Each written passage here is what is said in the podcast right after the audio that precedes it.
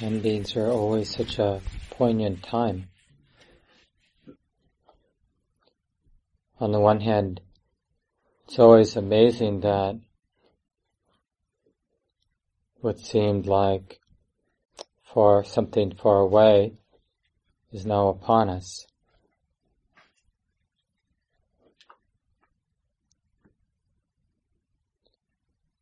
And it's amazing that great diversity of feelings we can have at these times.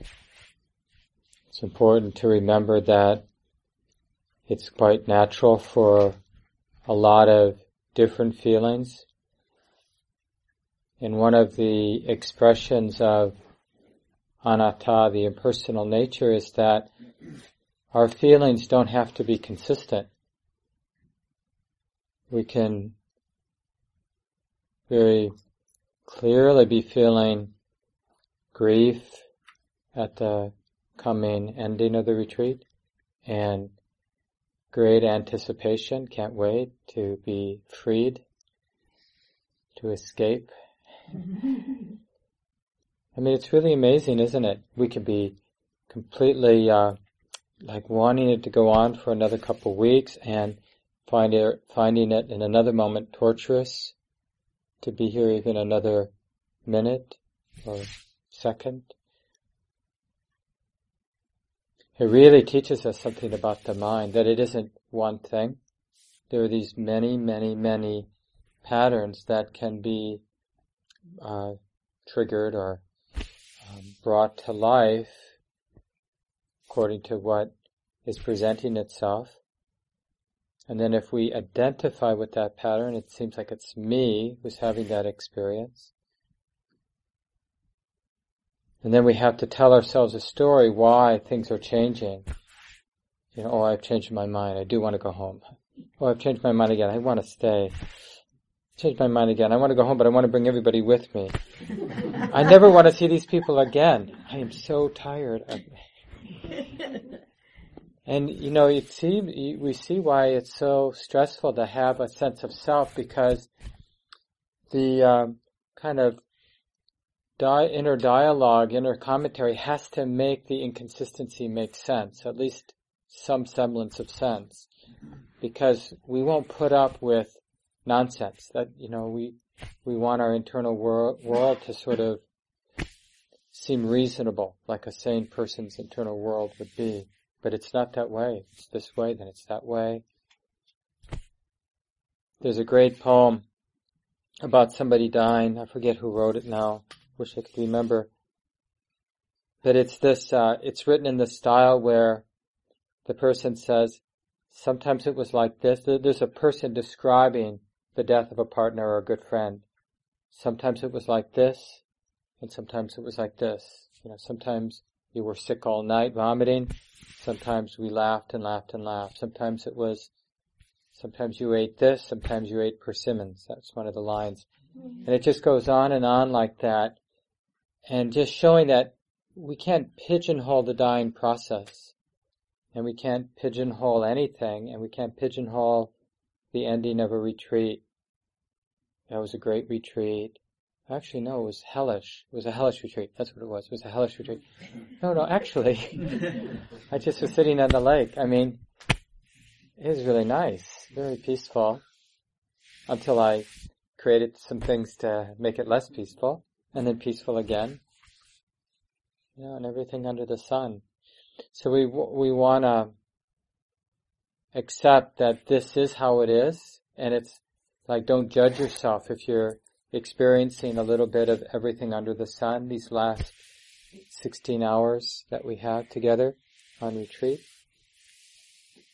And we don't have to struggle to get back somewhere that we imagined we were, you know, a day ago, two days ago. That imaginary place where everything was just right. Because now it's not. So, but instead we'll learn, why not learn how to practice with this kind of state.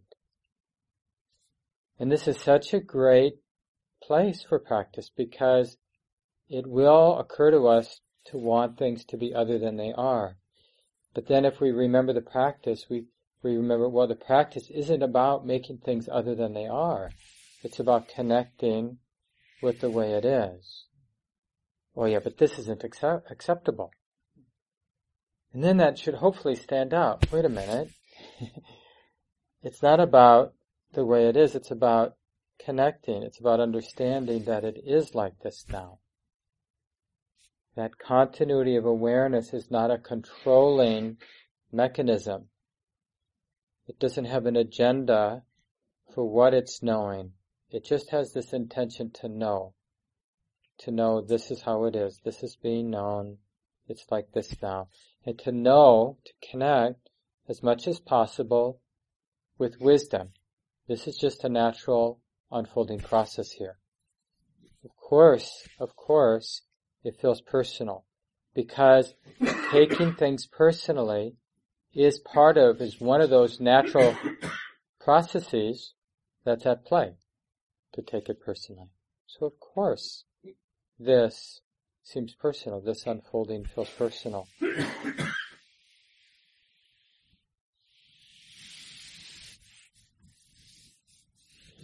So the practice, you know, we think, oh, I'm doing retreat practice and now I've got to amp up my daily life practice, but really it's the same practice.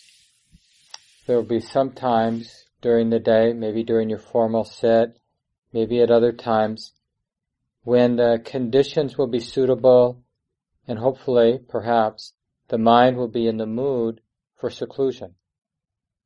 And so you just follow those Dharma instincts, whether you're taking a walk with your dog or sitting in your meditation period or whatever it might be, sitting out in the backyard, and you just allow your mind to withdraw.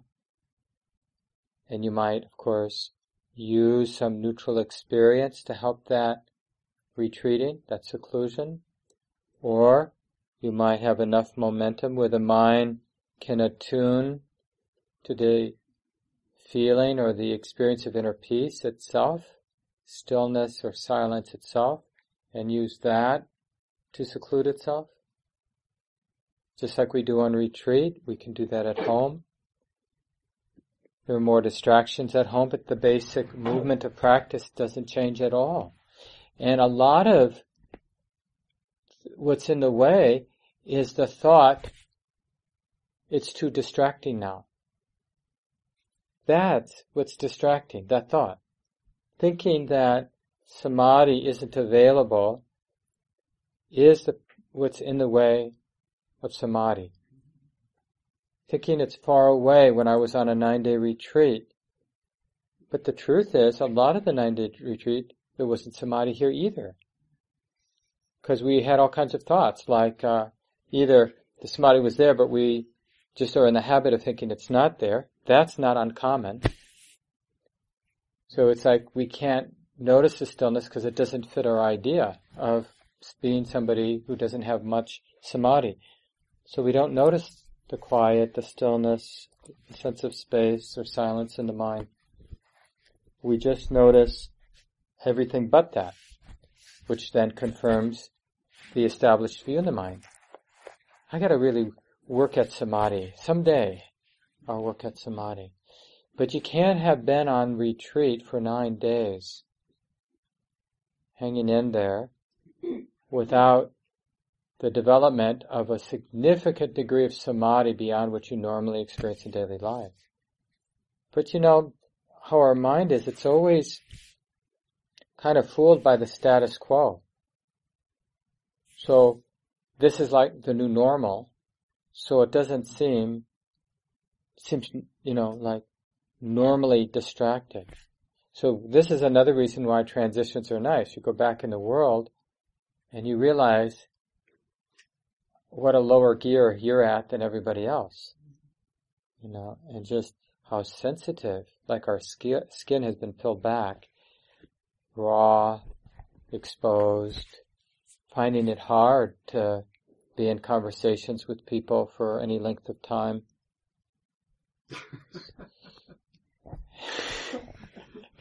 It's true. Six seconds. Yeah, it's good to go back with some strategies. So when somebody asks you how your retreat was, don't tell them everything. Just say something, be ready to say something like, great. no, I'm not, I'm not kidding. Or, or if it feels like they deserve a little bit more, I really learned a lot about my mind. So you don't want to lie, of course, but the thing is most people, most of the people we interact with, they just want to know we're okay. You know, that we didn't go off the deep end or it wasn't a, some weird thing. So just to help them feel okay, you give them an answer. It's an act of kindness. And it's, there's some truth to it. Don't, you know, don't say something that's not truthful. But don't assume they actually want to know because it's not only, it can be confusing to them, but it can even be more disturbing to you. Because if you just launch in hmm. to the most subtle, deepest experience you've ever had, very refined, that you don't even really understand, and you launch into a description of what happened, and then somebody who you really care about, who you really respect says, oh, okay. you can have, that can cause a crisis. Like, I was saying to somebody in one of the small groups, like, did that really happen? I mean, really, you, doubt can arise in your mind, especially when you're out of this context of the retreat. The whole thing seems like, was I just on a retreat? I mean, it feels like a different universe. So you have to, you really do want to be careful. I'm not, you know, it is funny, I know, but, but it's really true. You know, in the tradition, uh, like when people would come to the Buddha, and I think just, I guess it was cultural at the time, you didn't really have to respond to somebody's request unless they ask three times, asked three times. Is this like uh, culturally in India? Yeah. So, and then, uh, and then if they do, like, so you get a sense, this person really wants to know. It's not a superficial, how are you doing, how was your retreat? They really want to know, and then still, you don't necessarily answer, but you might find a particular time and place that's okay for you, okay for them, when you might start to share a little bit. But even then you want to be just offer a little. Cause you know how it is, you, you open the floodgates and it's hard to stop. Because once, like, like I said, it's sort of a different space, different reality. But once you put yourself back there, then a lot of ideas and memory will come back from the retreat. And you just want to keep going. And it might be okay in one out of uh, about 200 interactions. So it's a pretty rare event that the person is really there who can meet where you're coming from and can help you hold what you're sharing and also benefit from what you're sharing. But not often the case. It's also a good incentive to cultivate friends who are as interested in the practice as you are so that you can have these conversations because it we're drawn to them in the same way we're drawn to reflect on our own insights because it can be useful. You know, it can also be just a lot of proliferation. But in the right context, reflecting on insights can be useful. And doing it with other friends who understand the practice makes it useful too. That's another way to reflect on it. Dharma conversations. This is also part of the tradition, you know, that although the nuns and the monks would often be alone much of the day, they would often walk into town to get their food in the morning at first light, come back, take care of stuff around their uh, communal area, take care of duties, responsibilities, sit down, maybe share their food amongst themselves, eat, clean up, and then often have a Dharma discussion because they're all together, check in about things, community matters, and then go back to their huts or their camping spots, which would be in the general vicinity so they could connect with each other if needed, if there's an emergency, but far enough away that they felt secluded until the next morning. They might gather late in the afternoon. I, nowadays, at least they do, and might have tea you know, at five or something like that. But I'm not sure they did that back in the time of the Buddha. But there might be that a gathering in the evening where one of the senior people, like the Buddha, might give a talk.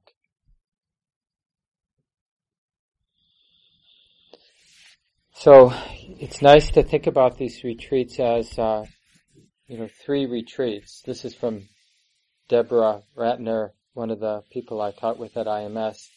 She had this funny line. She said, three, tre- three retreats for the price of one. Three places for learning. There's the pre-retreat retreat, where we sign up, you know, or push that button when we've registered online. And then what happens to the mind and watching the mind, all the expectations. This one is really going to do it. I've never done a longer retreat. This one will put me over the top. or whatever. I don't know why I did that. I must be an idiot. Um, I'm sure something will come up between now and the beginning of the retreat that will give me a good excuse to cancel my registration. Some of you know people do that. Some of you were in the 30s on the waiting list. It's not so much people who signed up for the retreat cancel, although that happens a lot, but a lot of people on the waiting list disappear. So it's that an interesting drama, place to watch the mind in the weeks before the retreat. And then there's the retreat retreat, being on retreat retreat, and all the innumerable ups and downs, all the cycles we went through. It's not really one thing, this retreat.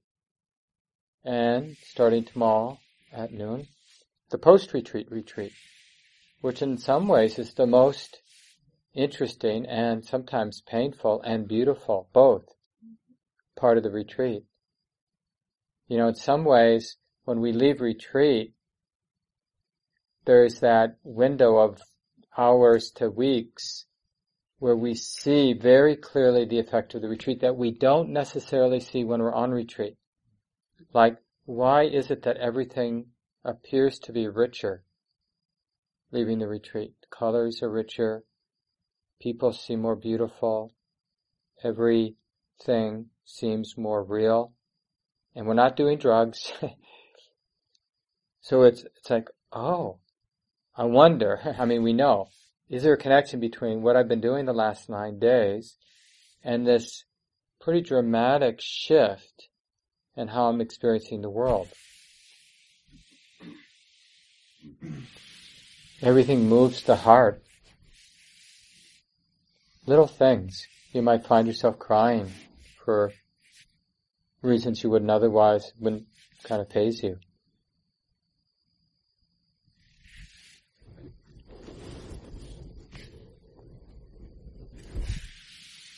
It's important to remember that it's okay to feel happy when you leave. Like you might not trust it. I think part of the reason we don't trust it is we've seen it go away, but that's okay, right? It's okay to be happy knowing that it will probably change. In a way, it makes it all the more precious, the fact that it's here, it has its own causes and conditions. Those supporting causes and conditions will fade over time. But it, it reminds us of what's possible, just that happiness for no good reason, that lightness for no good reason. It can be a little overwhelming after the closing circle and we go upstairs and have lunch and you have all these people in the same place in one room. so if that is too much, you know, and just generally another phrase or another move you need to just have at the ready is, I think I'll go be alone now. Or I forget where this came from, but just seems to make circles in at the end of Vipassana retreats the phrase, I go now. It might have been coined by Stephen Armstrong. Anybody know? I go now. I think maybe he came up with that first. It's like, okay, I've reached the tipping point. Any more input and my heart's going to start resisting. So I go now. Go somewhere quiet, go somewhere alone, go hide for a while. And that's okay. We don't need to um, feel like we're weird or we're just taking care of ourselves. And like I said, you know, our skin is a little thinner, so it's appropriate to take care of the instrument. Of course, after a while, that sensitivity, which is mostly the effect of samadhi, samadhi is a conditional state of mind, meaning it comes and goes according to supporting conditions. And whatever supporting conditions we set in motion during these nine days, it has samadhi, it has that much momentum. And when that karmic force has been used up, samadhi begins to diminish back to the ordinary baseline state. And then you can have, you know, this is also part of the post-retreat retreat, the sort of post-retreat blues of feeling like whatever I had, I've lost. You know, I thought I had it. I thought it was the new me. And it was just a setup, you know, and we feel, I don't know, betrayed. So we remind ourselves now, insights have a lot more resonance or have a lot more uh, long life, especially if they keep being renewed, than samadhi, which is more fragile, coming and going. But even the quality of calm and steadiness and inner happiness of samadhi, even that can shift up. So one of the nice things about retreat and the reason people come back to retreats is they want to, they say things like recharge my practice. But what they really want is sort of up that baseline. So they up it on the retreat and then they take advantage of that by upping their daily practice to sustain a higher baseline of samadhi as they go back in their life until the events of our lives, responsibilities or such, conspire to make us lose our practice. And then either we can build it right back up in daily life or we take another retreat. And it's good to, you know, as you go home and settle in, not, not in the first few days or even first week, unless it's necessary. Well, it might be because Common Ground's next retreat goes online, I think on September 8th, which is Sunday maybe? So, but anyway. But it's nice to punctuate the year with some retreats. So it's just, you're building in, this is just part of who I am. I do some residential retreats every year. That says, you know, that's right up there with all the other important things. I, that's just what I do.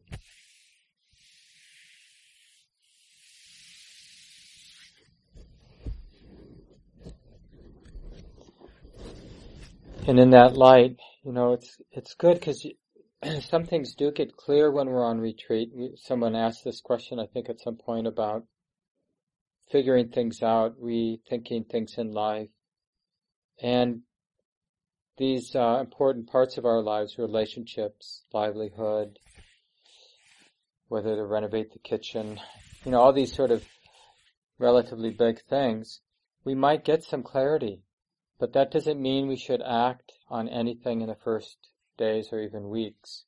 I mean, you don't need to forget the clarity that you had, but you might just want to hold off, let the dust settle, and see, just keep seeing if whatever seems so clear continues to seem clear. And don't force it. Because the real sign that something is clear is it makes sense in a lot of settings and from a lot of states of mind. It only, it isn't something that only makes sense from a particular state of mind. On the beach in Mexico, after a couple margaritas, I was so sure this was the right thing, you know, but in another setting, it doesn't make sense. and it's, it's not so different here. It's not that we don't have clarity, but it should hold up to the test of time. It should make sense everywhere and then we then we act on it.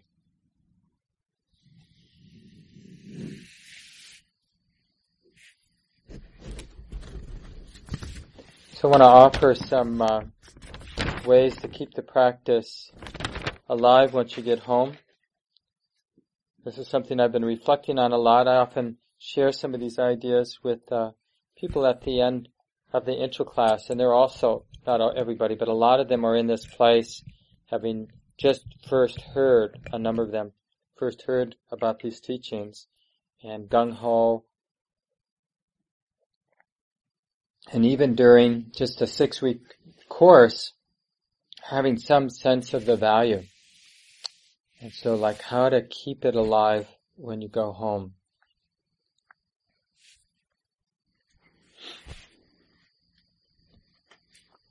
One thing to appreciate is, um, and it's just a really wholesome reflection when you think about like even one day and how many moments of practice there were in just one day, even given how often we were distracted, just lost in thought. But even so, how many real moments of practice, intentional moments of practice, the mind interested in opening and connecting and understanding the way it is. In each one of them is an actual seed of wisdom and mindfulness. And that some of you who've been practicing for decades or for years, then you just start to imagine how many seeds of wisdom, of patience, of love, of clarity have been planted. And then, you know, you can continue this reflection. So that, that's, can seem very deep and wide. A huge karmic force. Intentions have a force. And as the Buddha says, you can't hide anywhere from these forces that could set in motion. This is true with both wholesome and unwholesome intentions that, that have been set in motion. They will have an effect. And then you add on top of that all of the beneficent beings, past, present, and future, who are wishing us well, who intentionally dedicate the goodness of their lives for the benefit of our awakening. And that's an intention, and that packs a punch. So we want to have that sense going home, you know, not, because it's so easy to feel a little helpless and naked and, uh, yeah, out of, out of the womb, out of the supportive environment of the retreat and these teachings and the wholesomeness of the community. So we have to, in our own minds, with our aspiration and our sense of refuge and the sense of this Buddha Dhamma, you know, this sasana is the word, this uh, dispensation of the Buddha, which is a real force. We can't touch it, but because as practitioners, we are beginning to appreciate the power of intention, that means that all of those intentions from before the Buddha, because there were Buddhas before the Buddha, all the innumerable beings, all of those intentions have a force, like a sympathetic vibration that we are in practicing attuning to. So it's useful to imagine we're riding the wave of all the practitioners before us and we are building the way for all the practitioners to come. And so when you, you know, if you create a little altar at home or whatever you do to support that reflection that we're not alone, that this practice has momentum that we can't conceive of. The fact that we have gotten here is an expression of momentum, that there are people who have this interest, who have this opportunity. It's an expression of this momentum. I think I mentioned this quote from uh, David Henry David Thoreau about seeds, the power of seeds, and I don't know if it was recently in, at this retreat, but uh, it might have been early in the retreat where I mentioned, you know, they find seeds that are I don't know how many thousands of years old, but I think some seeds are at least tens of thousands of years old and they'll still germinate. It's like an intention in the mind. It's pretty amazing. And so Henry David Thoreau said, Although I do not believe that a plant will spring up where there is no, where no seed has been planted, I have great faith in a seed. Convince me that you have a seed there, and, and I'm prepared to expect wonders. And uh, Gail Iverson, a couple years ago, was on the six-week retreat at IMS. She's one of Common Ground's teachers and leaders, and also our bookkeeper now, former board chair. And uh, she had she put together some um, phrases that she would repeat every day on that retreat. And here they are. I have faith that the seeds of liberation are present in all living beings. So it's really nice, like when the person next to you is slamming the door or has has body odor or you know took the last deviled egg and you wanted that deviled egg or something like that. And then you remember the seeds of liberation are within that person. and then she goes on, therefore I have faith that the seeds of liberation are present in me. Right? Because if we can imagine for a lot of us, it's easier to imagine in others. Yeah? And then they must be present in me. How could I be the lone exception? that just doesn't make sense. Although there's a lot of evidence to support that view, because we see, you know, all the defilements, because we're good at seeing what's off. Therefore I have faith that the seeds of liberation are in me. I have faith that the understanding of the Four Noble Truths and the practice of the Noble Eightfold Path leads to liberation, the end of suffering. I have faith that I am, uh, that I am and we are practicing to the best of our abilities in this moment. Isn't that nice?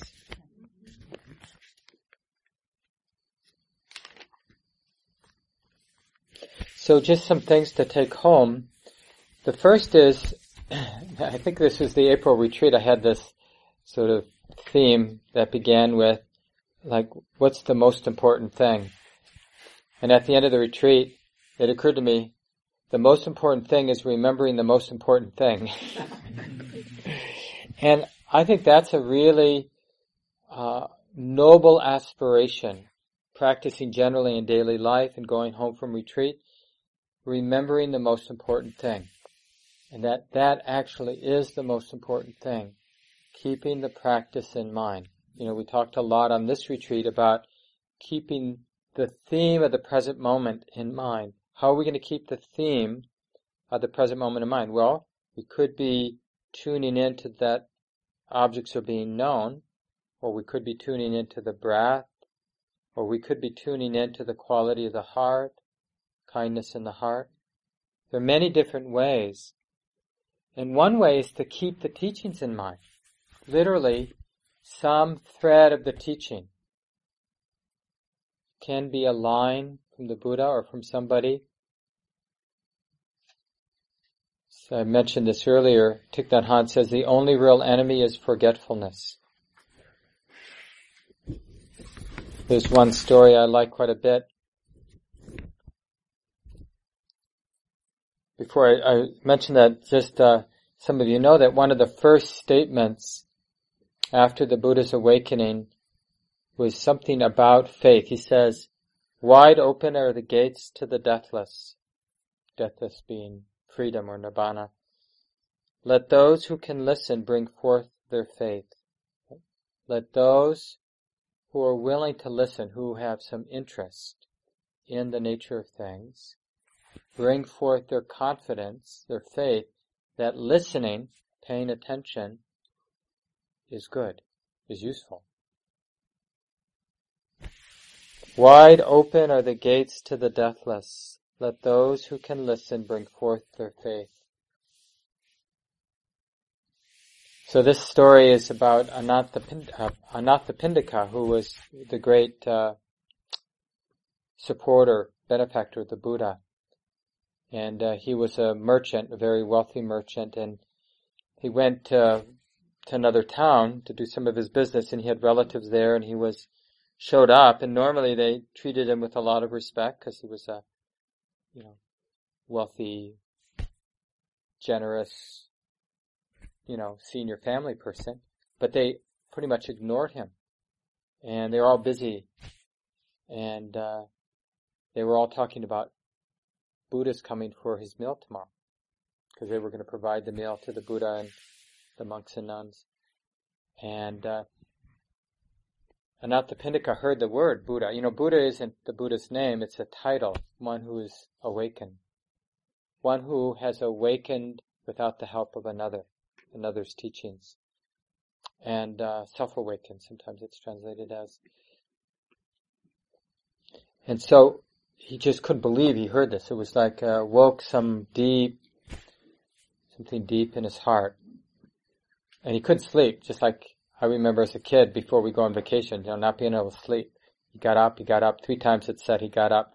Finally he got up, he didn't carry. he was just going to go out to where the Buddha was, because of course the, they were outside of the town. They don't stay in the town, they stay out in the woods. So it's completely dark, and evidently he's frightened, walking out alone in the dark, and he approaches where the Buddha is camping or staying, and He's out, the Buddha's out in the very early hours of the morning doing his walking meditation practice. And it's very interesting, you know, in the suttas, the Buddha just kept practicing. It's not like he stopped sitting and walking because he had uprooted greed, anger, and delusion in his mind. Why? Why would he do that? I mean, it seems like, well, it's a lot of work. Well, why is that more work than anything else? And the thing is, it's an act of generosity for one, just to keep modeling the practice for everybody else who really needs it. And the more uh, quiet the mind is, the more the mind appreciates what's not there greed, anger, and delusion. So it's a way of expressing gratitude and appreciation, I'm assuming, and uh, just the beauty of a mind not afflicted with greed, anger, and delusion. Anyway, Anathapindika was, you know, he's just beside himself, as you might imagine, uh, having been like something deeply stirred in him, and then this sort of culminating event where he's meeting this person and he realized that, you know, this is a fateful mo- moment and he kind of wants to make a good impression, but he doesn't know what to say. So he says something like, how are you doing? and, uh, and the Buddha gave this amazing answer. You know, he just didn't say, fine. he said, Indeed, the sage who is fully quenched rests at ease in every way. No sense desire adheres to him, whose fire, fires have been cooled deprived of fuel. So fires of misperceiving or fires of reacting, deprived of fuel. All attachments have been uh, severed. The heart's been led away from pain. Tranquil, he rests with utmost ease. The mind has found its way to peace. And it's great because the Buddha is talking about, talking about his personal experience in very psychological terms. I mean, these are terms we may not be able to realize directly, but all of that is understandable. You know, fully quenched, rest at ease in every way. That's, we have a sense. That's a very attractive picture he's painting. No sense desire adheres to him, whose fire have been cooled, deprived of fuel. All attachments have been severed. The heart's been led away from pain. Tranquil, he rests with utmost ease. The mind has found its way to peace. Nothing mystical or, you know, otherworldly about the description. I mean, clearly it's not a state we know how to realize or hang out in, but it's it's nothing um, magical or out there, which is really I think important because like in terms of remembering the most important thing, we have to have a sense of the goal or the refuge or the aspiration, even though we're not there yet. A sense of what might be possible, or if you have confidence, what is possible for this heart. Why not? Why not aspire to a heart that's fully quenched? Fires have been cooled. Why not? What would the harm be in that full aspiration, that aspiration for full, unshakable release of the heart? So it's important as we remember the most important thing and as we find a way to sustain this memory through the day, because what is our biggest obstacle when we go back to daily life? It's all the mundane things that seem important, that aren't really that important, that we fill our lives with. And we pursue these things. I've often joked in the past, you know, I'm a little better now, but, you know, over the years, if I got an inkling for chocolate in the middle of the afternoon, it's like I would go way out of my way to get chocolate. You know, and the thing is, I knew that, you know, it would be just what it would, would be, you know, some pleasant taste in the mouth for some while. And then actually keeping, keeping on eating it, it wouldn't even be that pleasant, but you know, I got it, so I wonder if this next piece, no, how about one more? no, I guess, I guess it's really not pleasant anymore. So we, we work so much for things that aren't that satisfying. And I think a lot of that is because we're not keeping in mind in a clear way what is possibly possible for this heart, this mind. So we have to work at it. This is part of our daily life work is keeping the practice in mind, keeping the aspiration or the refuge in mind. We have to work at it creatively. Like certain images, certain pithy phrases, certain memories of our own insights and experience, they'll work for a while, but they'll fade. They'll, they get, I guess, overused after a while, and we have to regenerate our way back to the refuge, to what's, you know, this aspiration of what's possible.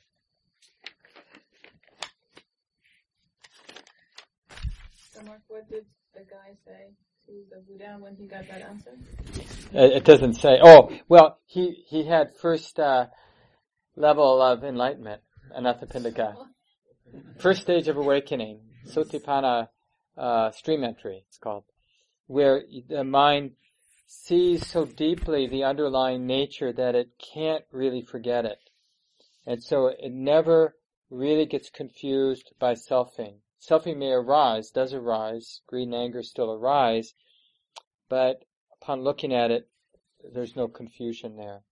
And they no longer think rites and rituals are going to lead to freedom, you know, being attached to certain ritual or certain forms or, you know, anything, you know, routines even.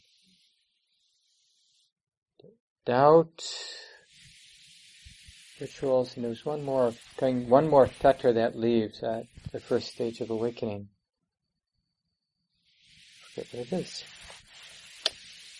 You must have lost it. Yeah. Hmm? Personality? Yeah, that, but I mentioned self-view. Okay.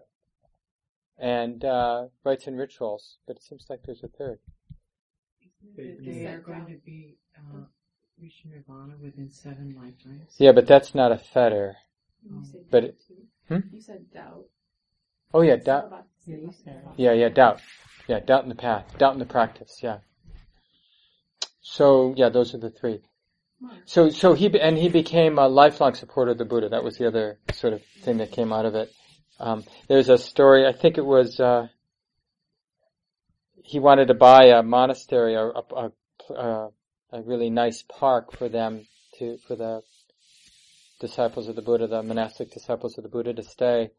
And I think a local prince owned it.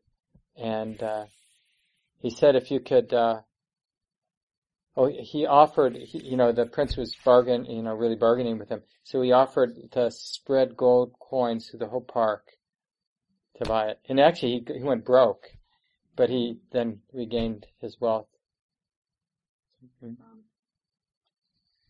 not, not believing in rituals has nothing to do with the practice because the practice is a lot of there's a lot of, you know, like walking and sitting.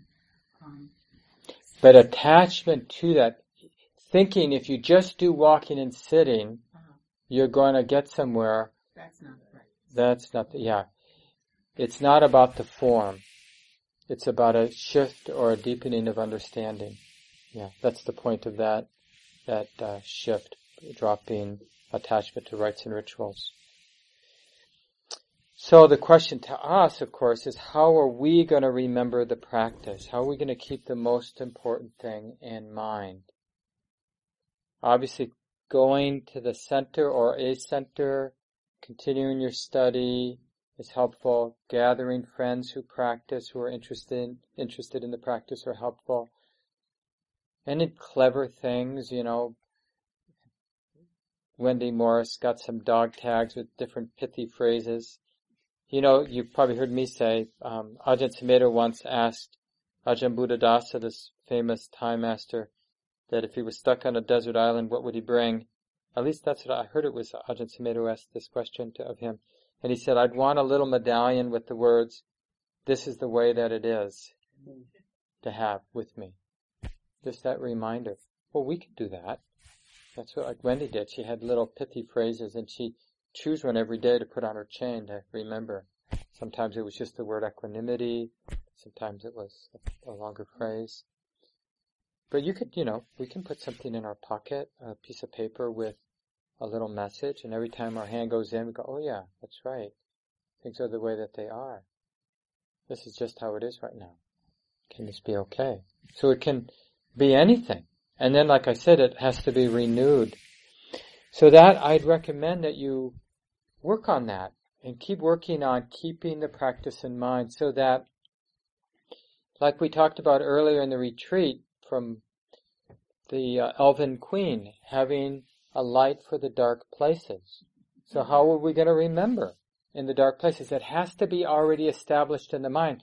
It's too late to recall something that we haven't already established in the mind when life is confusing because there's a lot of pain or a lot of success or something's rocking the boat. Another thing to uh, work on in daily life is, and you can think of this right now, but to think about certain places in your life that are challenging and choose one and practice shifting the view from this is a difficult place in my life to this is an important teacher in my life. So we we we have to. Perception is a flexible thing. You know, we perceive things based on our previous conditioning, but we can change that condition. We can condition the mind to see certain people in our lives as teachers instead of pains in the butt. And then it, it's like a, a mindfulness bell will go off when we're around that difficult person. I have something to learn here. I'm going to learn how not to suffer when around this person. Or I'm going to learn how not to suffer when I'm in traffic. Or I'm going to learn how not to suffer when I do my taxes. But it's better to do something you do every week, at least once a week, if not several times a week. So think about what that might be. Just the right thing, not the most intensely difficult thing in your life, but not something you almost have already mastered. Something that's a worthy teacher for your degree of faith or confidence. Some fear, some agitation, some old mental pattern that re-arises, some kind of doubt or negative self-statement that we can then, and now what has to happen is now and then regularly you have to resolve in the mind because remember intentions have a force. So you're feeding the intention by remembering the intention not to have a strategy when you're with that situation, that difficult person or whatever it is, but to show up with your practice. Clear, relaxed, fearless, not afraid to make mistakes because the mind is committed to being present, learning from any skillful response in that situation and equally learning from any unskillful response. So we're not like, okay, it's my teacher, so I have to be skillful. No, the whole point is to let the conditioning of the mind reveal itself in the space of wise attention. So the mind can see the conditioning that's there and see what of that conditioning is unskillful and what of that conditioning is skillful. This is that middle stage, right? Where we're letting cause and effect, we're letting things come and go, and we're learning from it. This is how it's playing out. This is why it's playing out. I know because I'm just letting things play out, cause and effect. Taking the role of being the one. And then I'll learn how to participate, like how paying attention to certain things shifts that way of it playing out. So after getting burnt a number of times by getting lost in, uh, in defensiveness, the next time naturally wisdom tunes into defensiveness. It's tracking it all the way, knowing it's just causes and conditions. It's not personal. Knowing from previous experience that getting identified with the defensive unpleasant feeling distorts the mind's perception. And the mind begins to see this person as an appropriate target for my anger or that it's appropriate to run from the situation or whatever it might be that might be unskillful. So do you have an inkling of what might be a good place? Because you know how it is. We'll get swept away very soon and we won't think of this. And now, in these few seconds, make a very clear resolve that this is a suitable teacher. Maybe some of you read uh, Carlos Castaneda's books, because he talks about this very poignantly, the petty tyrant. His teacher, Don Juan, whether actual or fictional, who knows, but nonetheless, a lot of wisdom in those books. His teacher told him to be grateful for the petty tyrants. Don't feel like, oh, can't wait till this petty tyrant is gone. But to really appreciate that if there's anything in our life that really pushes our buttons without actually killing us, it's a teacher. And it's just a question if we're up to the standards of this teacher or whether we have to postpone the lesson, which means a lot of suffering and stress avoiding showing up for the lesson until we have enough confidence that I can learn from this teacher too. Death is a teacher, loss is a teacher. As I mentioned, even success can be a potent teacher. Being liked by people can be a potent teacher because it's not easy to bear. Not easy to not get confused. Another thing, and I'll just mention this one briefly, that's really good because we won't have the retreat container and, and the space and the relative absence of duties and responsibilities, we need to, in a more focused way, practice relaxation. So everybody has to find some activity, some part of the day, where you're gaining skill at relaxation. Putting down the load. And you can just start with dropping physical tension. And of course you can do this all day long and that would be great, but I recommend that you either lie down in savasana and do a lying down meditation where for that 10 or 15 minutes, the intention in the mind is very simple. To lie down, notice how nice it feels to lie down in the middle of the day, and concentrate on that nice feeling as a means of the body and mind letting go of whatever it can let go of. Preferably all the way to a few moments of deep sleep. This can happen in minutes once you've trained yourself, and then you can bounce right out of deep sleep and into a refreshed state. And you learn a lot about the mind being able to drop everything in the middle of a busy day. So if you have your own office, you can shut the door. It's better to do it right in the middle of the swirl, of the chaos. But otherwise you can do it when you come home or whatever, you know, whenever the suitable condition is.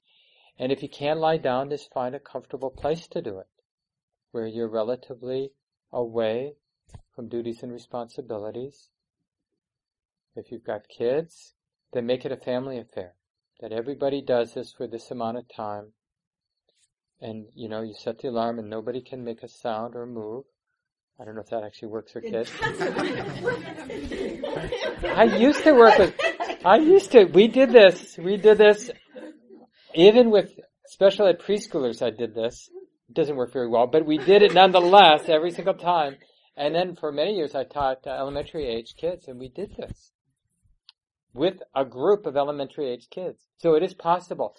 And part of it is you just do it. You don't react. You just, it's like if your mind is resolved on doing this, eventually, well, you, did you, or is it Naomi who did it at Central? Yeah. Central High, which is, you know, inner city high school in St. Paul, Mimi and, and I rang a bell at the beginning of class. They come in and there was no. I mean, I mean, they every get chatter, chatter, chatter, sit down. But I don't say hello. I ring the bell, and a minute later, you know, ring it, and then. And what's the the nicest thing about that was that I never had to raise my voice to start class. I could start it from here. Yeah. So if you have family members and you don't have any other time, then if you can, make it a family affair. And it doesn't just have to be that, it could be some activity. So you have to find your own way. For me, lying down in Savasana is my way. I do this almost every day, sometimes a couple times a day. I've been doing this almost every day for over 30 years now. And it really helps. It really helps. It's so simple. And it's pleasant. Why don't we do this? I really think it's a crime that this isn't taught starting in preschool all the way through graduate education. Really. And then there should be continuing ed for adults. Napping. On, on relaxing, yeah. Or napping if you want, but yeah. So 15 minutes, is that what you said? Or? Yeah, or whatever you have, but you know, at least five. Is there a danger, like you view it as an escape, that like you need to get to your nap before you can? Yeah, but that may be an appropriate uh, concern to not being able to let go every day, at least once, to put everything down, to have a little alone time. Now, there may be times when it's just not possible, but you'll be surprised if you're creative, you will find times when it's possible. There are down times. Look out a window. I think a bell is nice too, just a little, a little meditation bell because it helps the dropping. It helps. the For some people, but other people, the ritualiz- ritualization makes it seem contrived. So you just have to find your own way. But some people like the decoration around it. It makes it more established routine. And other people, their personalities to re- react to that. You know, you set it up and then the rebel in them says, you can't make me do that. Sounds like that's you, Mark. Yeah, that's me. I have to just, it just arises in my mind, oh, this would be a good time, and then I do it. And uh, I'll just do it anywhere. Wherever I am, I'll just do it. There is an app you can get for your phone that's called Insight Timer, and it has the bells and. So But ideally, ideally, you would let the cycle play itself out. Just let the mind drop, and when it comes up, you go back into life. But it's not wrong to do that. But Mm-mm. Seriously? Oh, yeah. But see, I, but also, you know, part of it is it's like, uh, we have to transform every day. I'll just, this little diversion, I'll finish up here. Every day I go through the eight precepts. And the last of the eight precepts, I take them up as trainings, He is not indulging in sleep. And I remind myself that sleep is not an escape. It doesn't, and being on retreat, and a lot of you I know experience this on retreat, where you see yourself thinking you should be sleeping, because either you have this expectation you need a certain number of hours of sleep, or you're tired of meditating, you don't want to practice anymore, but you're not sleepy, because the mind, it just wants to be alert. Doesn't want to work at practice, that's not real practice anyway. It just wants to be naturally present. But you want to go to sleep because you're done. And I've really seen over the years that is suffering. Making myself sleep, wanting to sleep, because what happens is your mind will go to sleep. You will work hard at creating some sort of dreamlike state and fixating on it in order to be unconscious. But when you're done, you won't feel rested. You'll feel worse off. And if you're mindful when you come out of those sleep states, you'll know that that wasn't worth it. Now, it takes a long time, and I'm still at it, to transform our relationship to sleep because it's a deep habit to escape through sleep. But I recommend that you begin to work with it, that you you really resolve, like when you go to bed at night, to use sleep as medicine. Honey, take as much as you need, as long as I don't get fired. You know, take as much as you need, but don't assume anything. Don't assume how much you need. The body knows how much it needs. It will wake up. So in the tradition, the Buddhist tradition, there's a real ethic about when you wake up, get up. Why do you think you woke up? I mean, it's one thing if something stirred you, but when you naturally wake up, well, what do you think the mind and body is saying? Besides, I've got to go pee. For those getting a little older, this is a common thing. But you'll get a sense of like, oh yeah, the mind is ready. And then the question is, are you going to follow nature or are you going to follow your ideas about things? And this is the basic cause of dukkha. Following our ideas about things instead of following the nature of things. Thinking that I, the cognitive process, the way the mind's been conditioned knows better. Our conditioning is only as wise as it is. And you know, when you think about the culture that has conditioned this mind of ours, leave it to Beaver, you know, branded. Some of you are, too, that was too, that was too recent for me my younger brothers and sisters were watching the Brady Bunch. but yeah, these, these, these are the, this is the culture that programmed this mind. And, uh, then you get this. So that leads to the last thing, which is a sense of humor. Right? So it's really important. You know, sense of humor, there's a lot of wisdom in humor and a lot of love in humor. Uh, not all humor, obviously. Some humor is real hateful, actually, and bitter.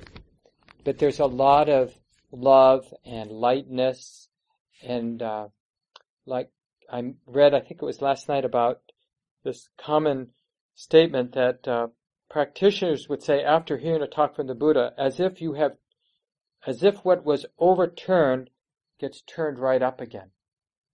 What was confusing is no longer confusing.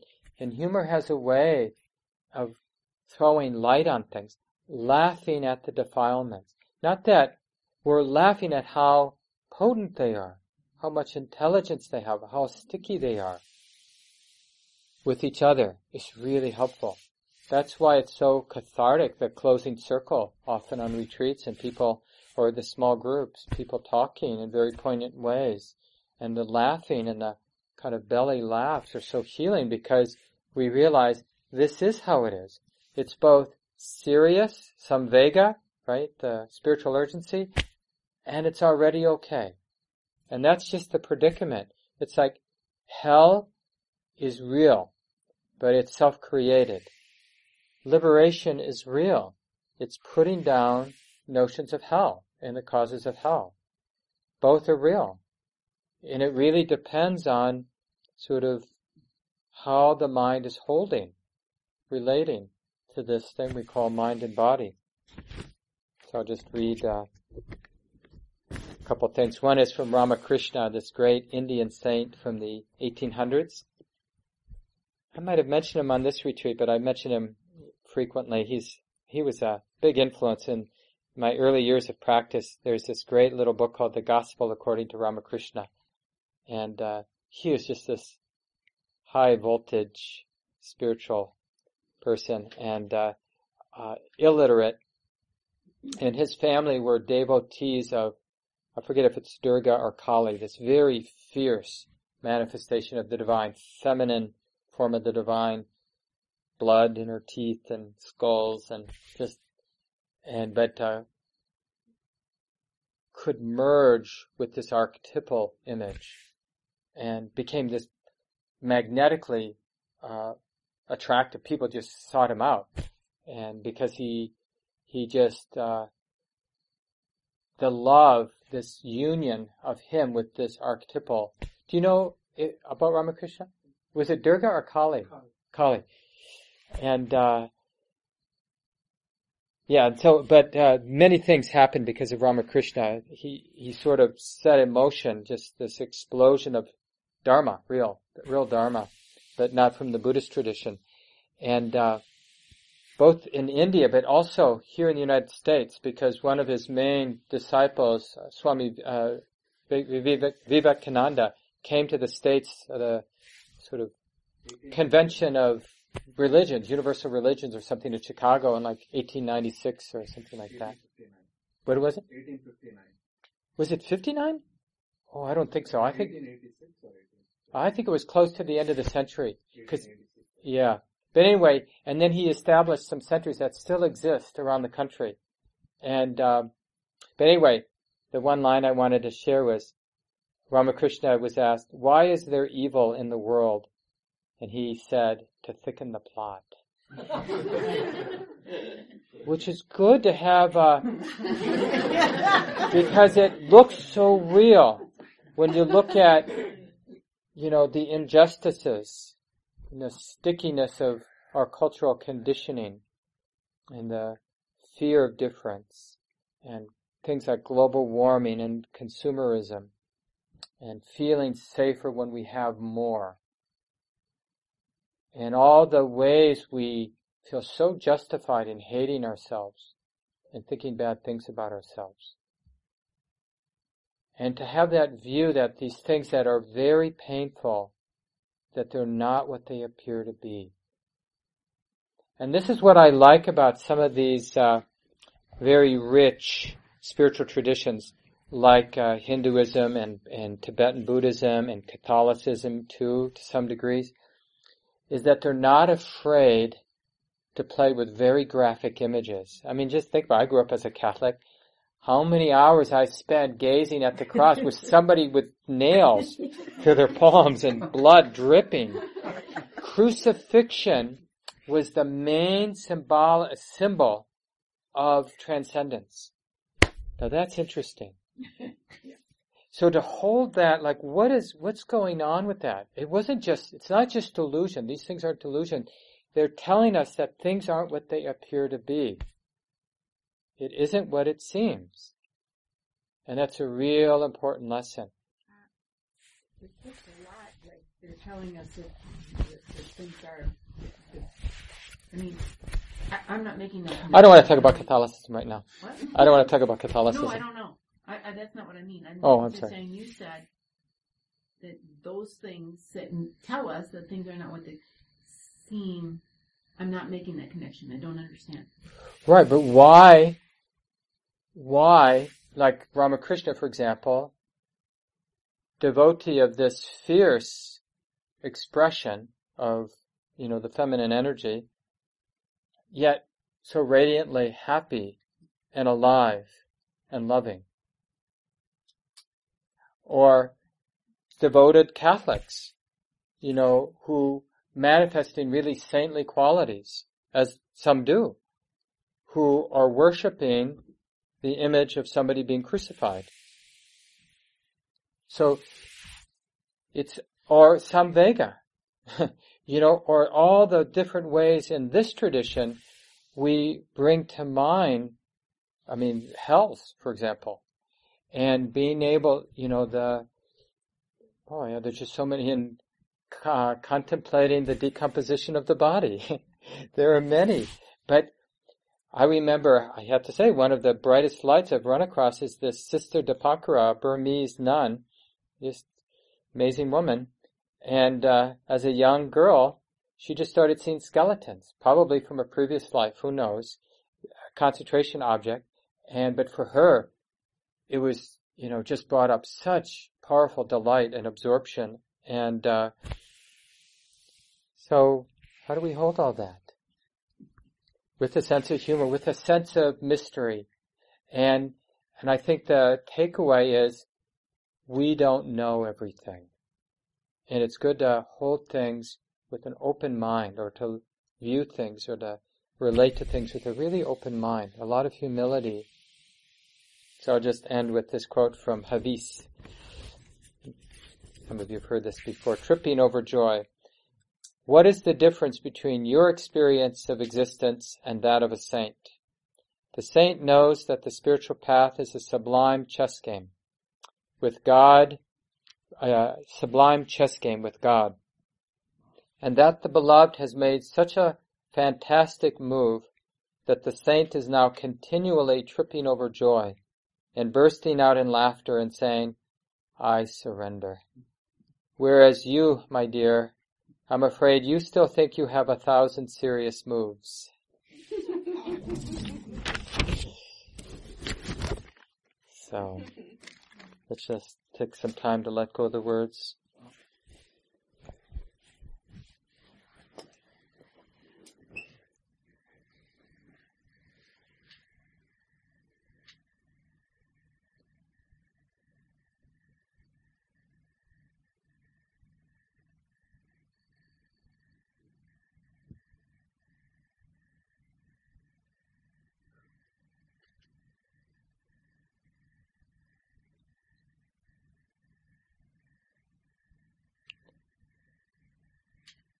So in a relaxed way, we'll give ourselves to this basic interest in the mind, what's being known in a relaxed way. This is the time to understand how to practice in daily life because now so much is going to be moving in our minds, just like it is in daily life. This talk, like all programs at Common Ground, is offered freely in the spirit of generosity. To learn more about Common Ground and its programs, or if you would like to donate, please visit our website www.commongroundmeditation.org.